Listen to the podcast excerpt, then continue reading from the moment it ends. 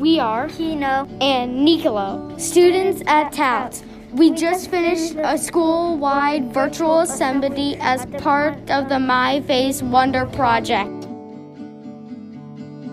If you have read the book Wonder or watched the movie, you know how choosing to be kind and not to be a bully is important. MyFace Wonder Project is where students have the opportunity to choose kindness and make a big difference in the lives of others. The goal of MyFace Wonder Project and the assembly is to provide students with the tools they need to be an upstander and unite against bullying while also being empowered and to identify and implement acts of kindness throughout the school community. Hi, I'm We just finished the school-wide virtual assembly as part of the MyFace Wonder project. What things were shared in the assembly that stood out to you? What I loved about the assembly is that you don't have to be perfect. You can just be who you are. I always want to be kind and help others. If someone is bullying someone, you need to stand up and to help the others and say to the who's bullying, you don't need to do that. You can hurt their feeling. Thank you. We're here with Miss Dina and Miss Sondra, ambassadors of the My Face Wonder Project. How did you become involved in the MyFace Wonder Project? So, when I read Wonder 10 years ago when the book came out, I just fell in love with it. I really resonated with it. I really wanted to uh, develop a program where we created a curriculum, a, gu- a curriculum guide to go with the book. And then I started going into schools and speaking to students. Sondra and I started doing it, and as well, and and others to really educate children about being choosing kind and being an upstander, not a bystander, and about differences, and, and really it empowered me to want to share my story uh, when going into schools. Why is it important that students participated in this way? I think it's important for kids to learn about all differences, and I think it's important for kids to accept one another for who they are and what they are. And I think it's also very important to teach kids to learn to find their voice because sometimes we have to stand up for ourselves. It might not be easy and it might not be fun, but we all have to learn to do that. How do you express your feelings? Oh, what a great That's a question. great question. When I was a little girl, I had a hard time expressing my feelings, and I really had to learn how to do it. You know, I never wanted to tell anybody because I was so sad when people were mean to me, and I was embarrassed to tell anybody. But then I had a lot of support from my parents and my sister and brother, and they would encourage me to talk about how I felt. You know, and sometimes people suggested that I write. Sometimes writing down how you feel helps. Sometimes drawing a picture can help.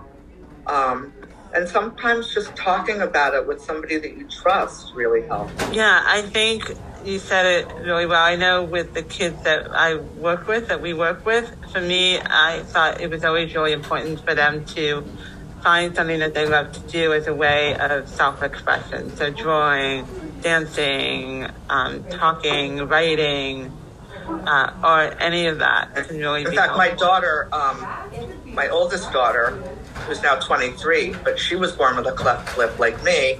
And when she was younger, she expressed herself by writing songs. Well, when you were bullied uh, in the after-school program, did, did you feel like you were gonna step up and like tell them like, why are you bullying me, and like say, say like stop it? That would have been so great. You know what? I wish I had had uh, the confidence to do that when I was younger. Like I said, it took me a little while to get the confidence. But you're absolutely right. That's the best thing.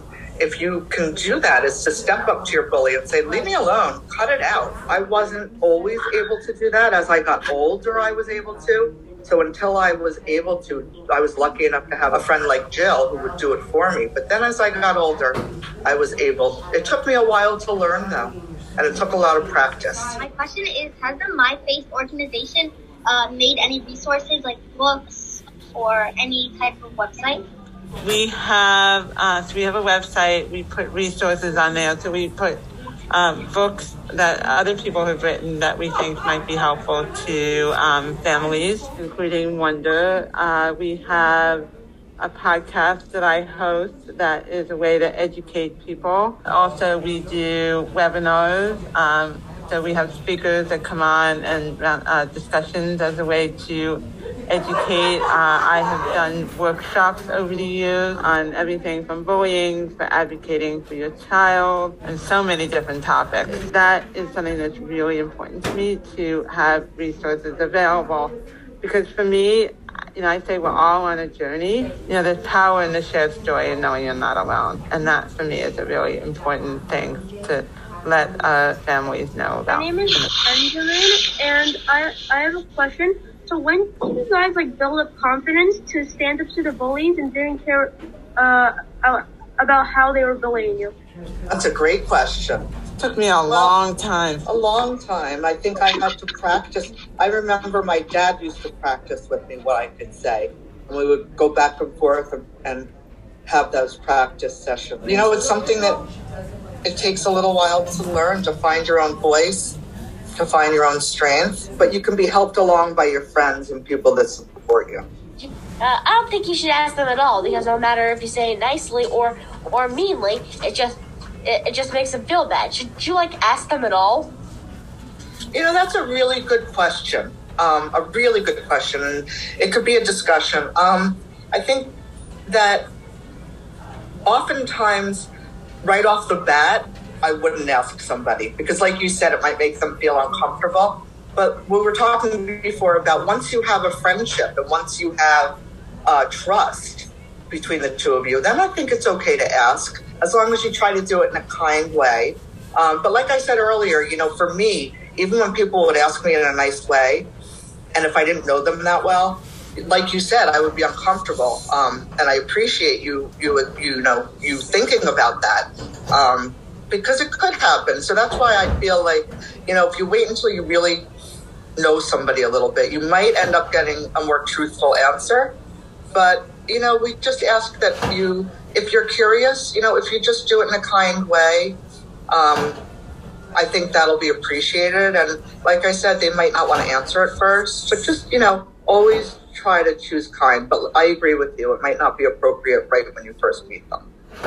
What do you hope comes from this? I hope that you and children around the world will be kinder and uh, have more empathy for others who may be different because we all have differences and uh, it's what's on the inside that counts. And I hope that that there will be more upstanders in the world, people that will stand up for others because I think it's so important. Uh, and I know I would have really appreciated if I had more upstanders in my life. So I hope that we have a more kinder, more respectful world. Thank you. Thank you. Thank you.